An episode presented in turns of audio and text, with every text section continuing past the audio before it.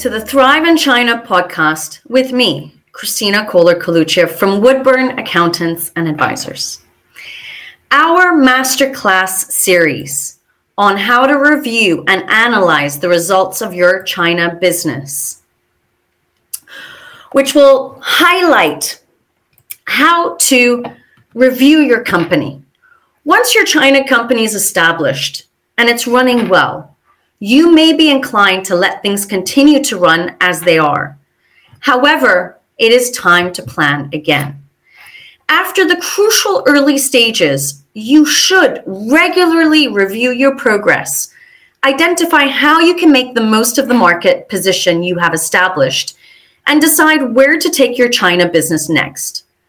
You will need to revisit and update your China business plan with your new strategy in mind and make sure you introduce the developments you have noted. This masterclass series takes you through this essential process, detailing the stages you should go through to assess how well your China company is performing, highlighting your strengths and areas that could be improved, and most importantly, suggesting a roadmap of actions that you need to take to implement those improvements that you have identified. My name is Kristina Koehler-Coluccia, and I'm a Hong Kong-born European with over 20 years' experience in helping foreign investors enter the China and Hong Kong market. My mission is to help foreign investors, leaders, entrepreneurs avoid the most common obstacles that they encounter along their China business journey for them to accelerate their profitability. I hope you enjoy the series.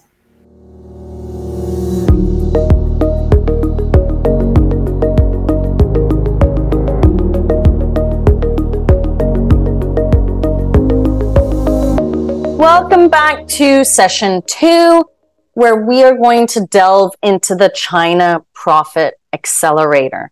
Now, the China Profit Accelerator is a review analysis that I created to help companies, clients of mine, have a checklist, actually, of what they should be looking at on the financial side of their business. And I'm hoping that this will help you to, again, have a checklist and an action plan to be able to look at the different financial aspects of your business. So again, the goal in China is to grow in the Chinese market, to scale up in the Chinese market. Well, let's delve first into what are the problems for the foreign investors to grow. Number one, you might not be a numbers person in your China business. I have my strengths. I have my weaknesses. One of my weaknesses is analyzing my business. And that's where my finance person is my right-hand, my right-hand woman, if you will, who helps me to analyze the numbers, helps me to understand them, define them, place assumptions on them, and then help me go through my thoughts to analyze and forecast and look ahead into the future. Do you have that in place if you're not a numbers person? The other is having communication barriers with your China finance department. Now, this is a very common thing because I'm all about building that bridge between HQ and China and having clean, clear, transparent communication. Communication is fundamental. The tendency tends to be anywhere in the world that the finance team is always the last to know anything, not only in China, but anywhere in the world. If your finance team does not know things, how can they help you? How can they advise you? How can they help you to move forward? Most importantly, if there are language barriers, how can you even communicate with them? Do not rely, and on session 3, we're going to be looking at the importance of having an on-the-ground finance team in China. Don't underestimate the need of having qualified finance people within your organization to help you analyze the business. 3 is you do not know your profit margins or know that you are losing money because you are not looking at your P&Ls. You do not actually know how it is running. You're focusing more on the marketing and the business development and the sales. You do not know if you are spending the right amount on expenses. There is no financial controlling aspect that's been put in place. You do not know the next place to start making money within, or by adding a line of business or geographically. You never feel like you're keeping any money from working so hard. Cash seems to be gone in a moment's notice. And you're starting to really be concerned by money in every single business month. Now, if you are feeling one of these things, if you're feeling that things aren't transparent, if you're doubting yourself, if you feel like you don't have transparency, you need to get help, okay?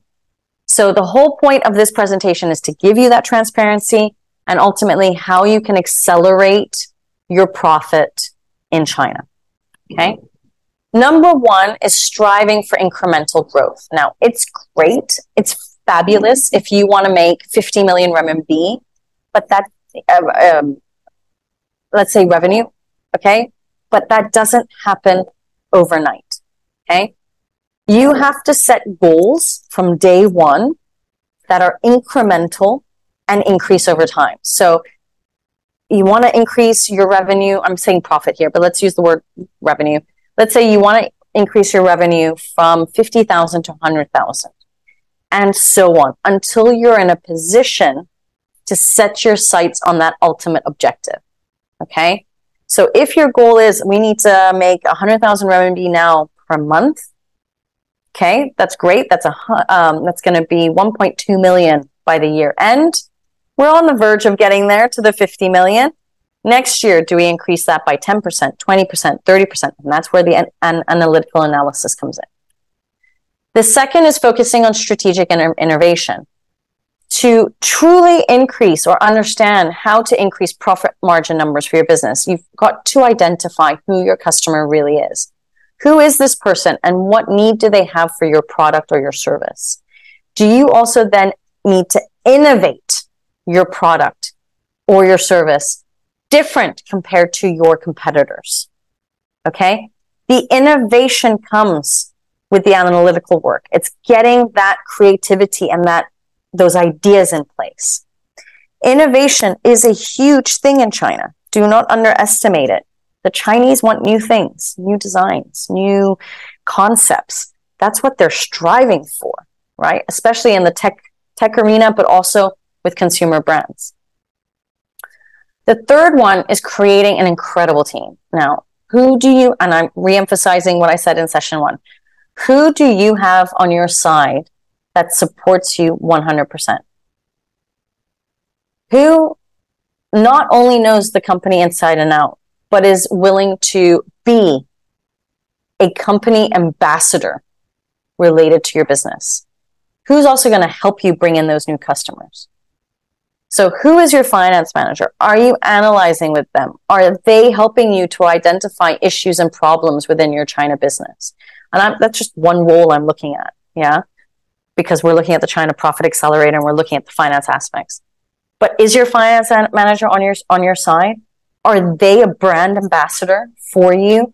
Are they fully on your team supporting you to win customers and win clients? Are they acting proactively to guide you and help you make decisions? If not, then you have to look elsewhere.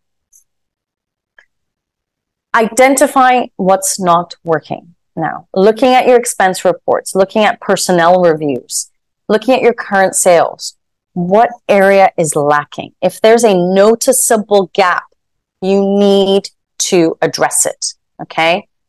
Have you stopped identifying ways to get new customers? It's always a matter of strategy and looking at how to create new sales channels to garner new customers. Identify what's not working within your business. So like I said, do you have financial controlling? Are you looking at the costs of goods and services? Are you looking at your staff? Are they performing? Are you looking at third-party providers? Are they guiding and helping you as well? 5 is looking at your production processes. Now, here I put production. You can also look at it just generally as system processes, but let's use production as an example. The faster you can turn a product around from order to delivery, the faster you're able to generate revenue and increase your profit margins. You've got to take a look closer at your production processes, wherever they might be in the world, from your first contact with your customer to the moment your product is delivered safely into their hands in top quality. How is that working out with you? How is that supply chain looking? Are there things that are not working out? Are there inefficiencies? Is everyone performing at peak performance? Waste not, want not. You don't necessarily need to increase your profits to improve your margins. You can also look at reducing your expenses. And this is where I always say, do you have a financial controller in place who is looking at your costs, whether it's cost of goods, services, or your general administration costs, to analyze whether you can trim your expenses? This will help you to increase profit margins. It will help you to reduce all the nitty-gritty stuff in terms of your costs. Analyze that as carefully as possible. Again, create an incredible team, all right? To increase your profit and overall margin numbers, you've got to focus on products that sell best and deliver the highest profit. Capitalize on other people's resources. A lot of people don't use this, and this is something that is beautiful to do in China. By capitalizing on other companies' tangible and intangible resources, you can achieve explosive yet sustainable growth.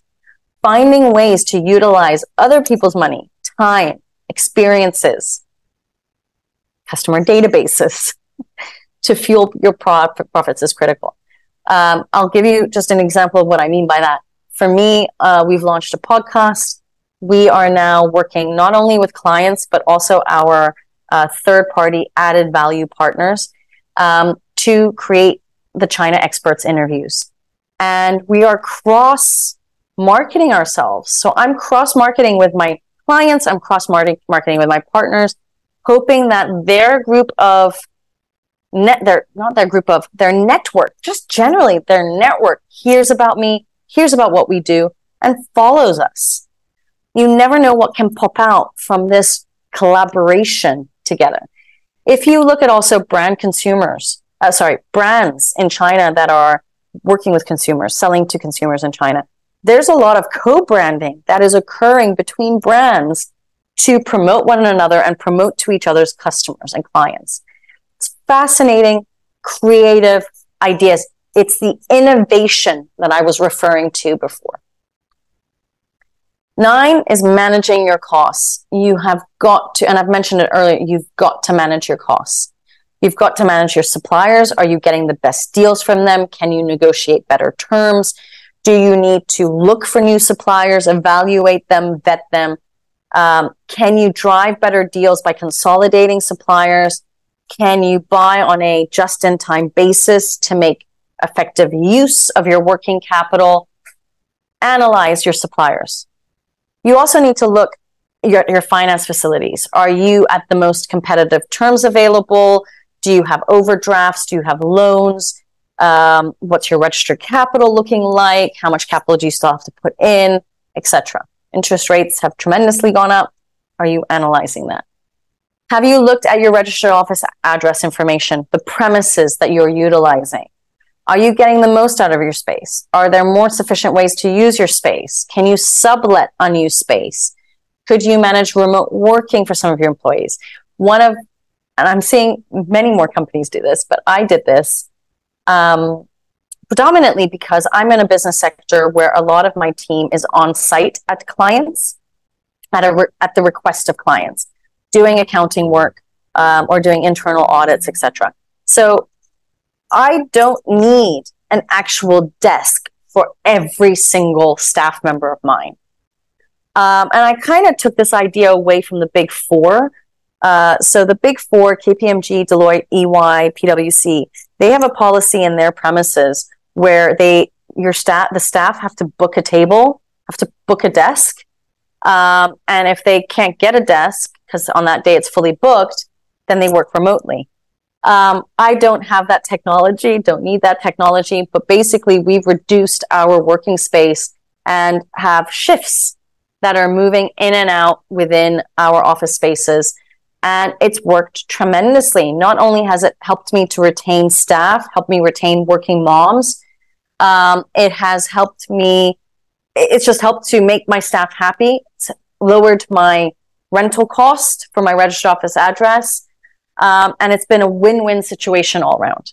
Now, what you do need to be aware about the remote working policy that I just have to add as a disclaimer here is that there are no government regulations around remote working. So be careful what you do with that.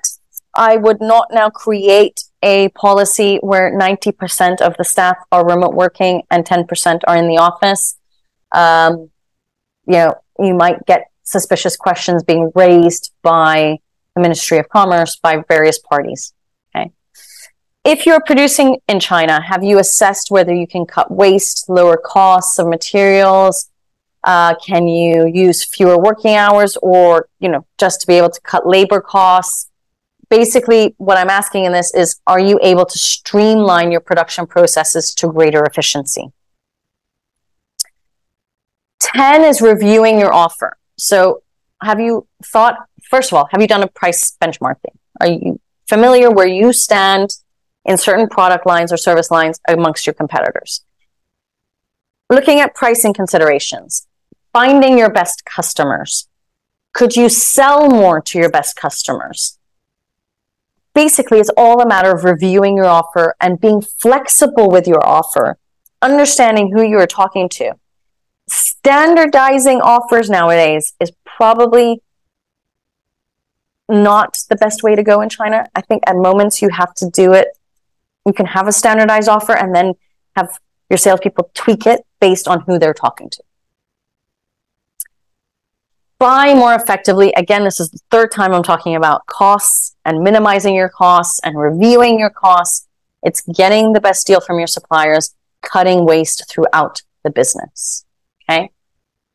Buying more effectively is working with your best customers, finding your new best customers. All right. Now, what you need to understand is you've got to look at four areas within your business. All right. You've got to analyze your business in the following ways. One, it makes sense to encourage customers that provide high sales and high profit, meaning you should probably spend more time on them because they're high sales, high profit. You can certainly boost your profitability by nurturing customers that provide high profit but lower sales. So nurture them in order to make more sales that they lead into category one where there are high sales and high profit. Category three is if customers are providing low profit from high sales, you can maybe revise your pricing strategy, maybe stop giving them discounts. Like I said, if you've tweaked it once, you're probably going to make that recurring. At some point, it's got to stop because you need to generate more revenue.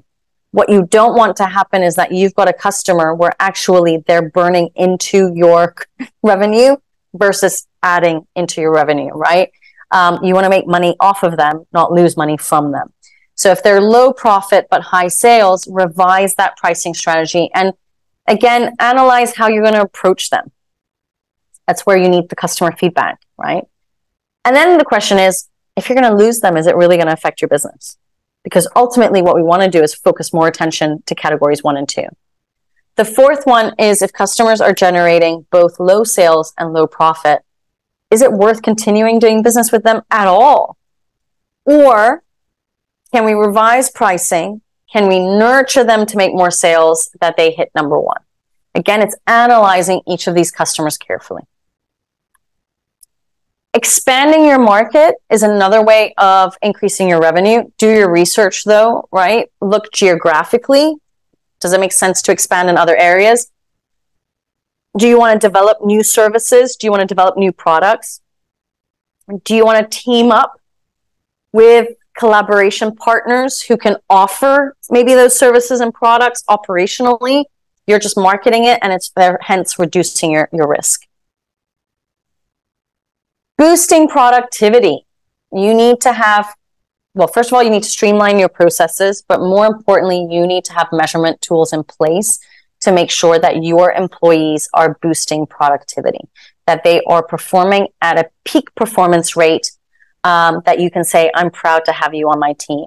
If they are lazy, if they're not achieving the results they're supposed to achieve, you know, I have a friend of mine who is running a team of salespeople in China, and they're mainland Chinese people. And she said, Kristina, what am I supposed to do? I've got 8 people.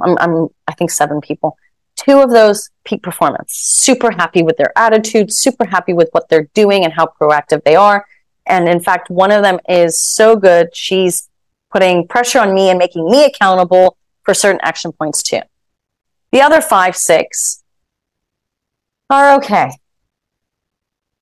What do I do with just okay? And we were brainstorming a little bit, right? And I said, I think it's bad to generalize those 5. Let's break them up as individuals.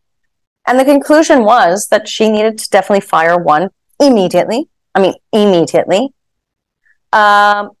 for the other 5, it was like, you know, you need to now give them certain KPIs, but interim KPIs. And if they don't achieve those, hit warning 1, warning 2. By warning 3, you're letting them go.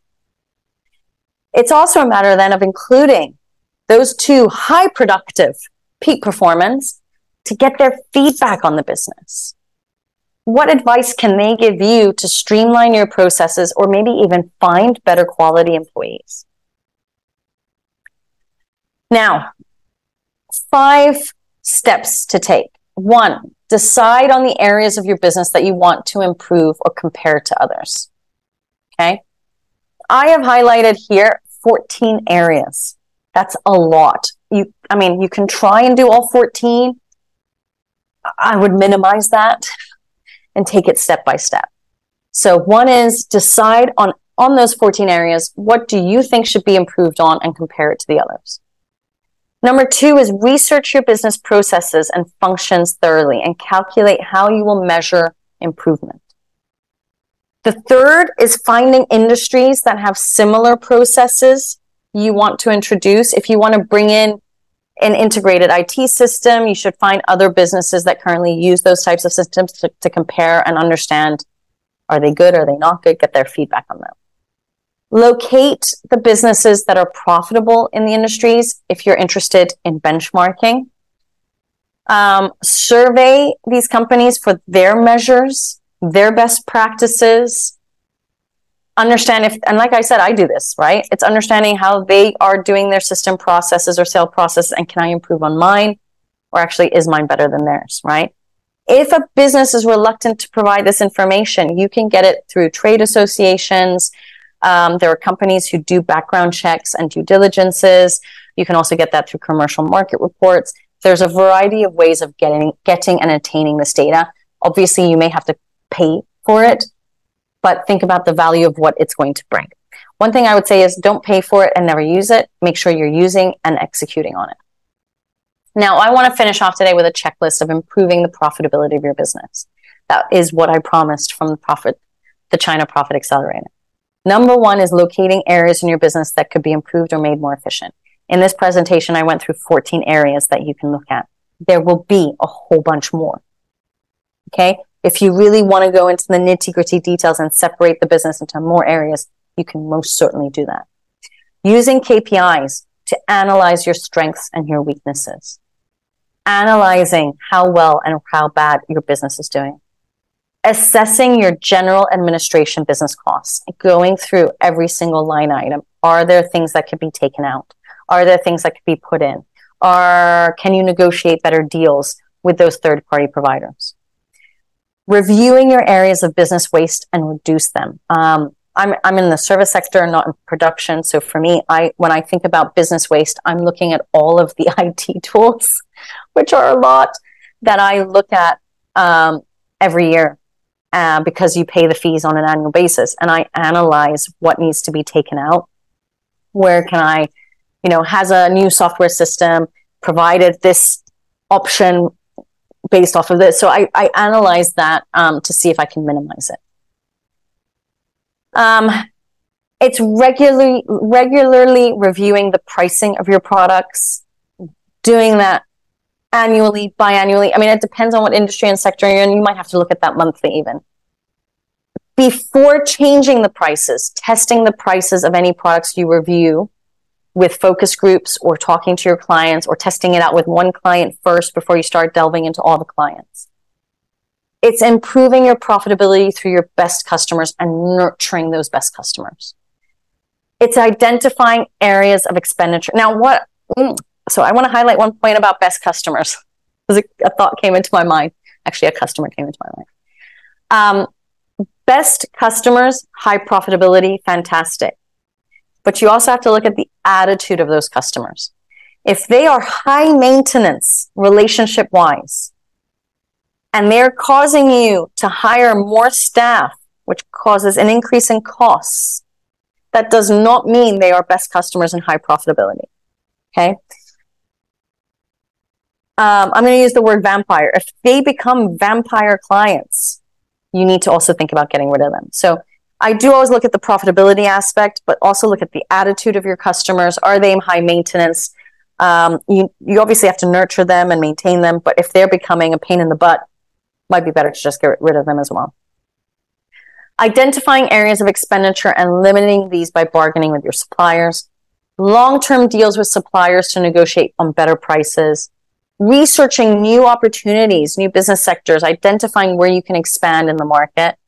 And then obviously putting monitoring systems in place, system processes in place and executing on that. Okay. So that's the end of session 2, guys. I'd love to say we're halfway there, but we've got 3 more sessions. The next session that we are looking at is the importance of having an on-the-ground finance team. And we will see how important that is for your business. If you enjoyed this episode and you'd like to support the podcast, please share it with others, post about it on social media, or leave a rating and review. Any materials from this episode can be found in the show notes. Now, can Woodburn help you?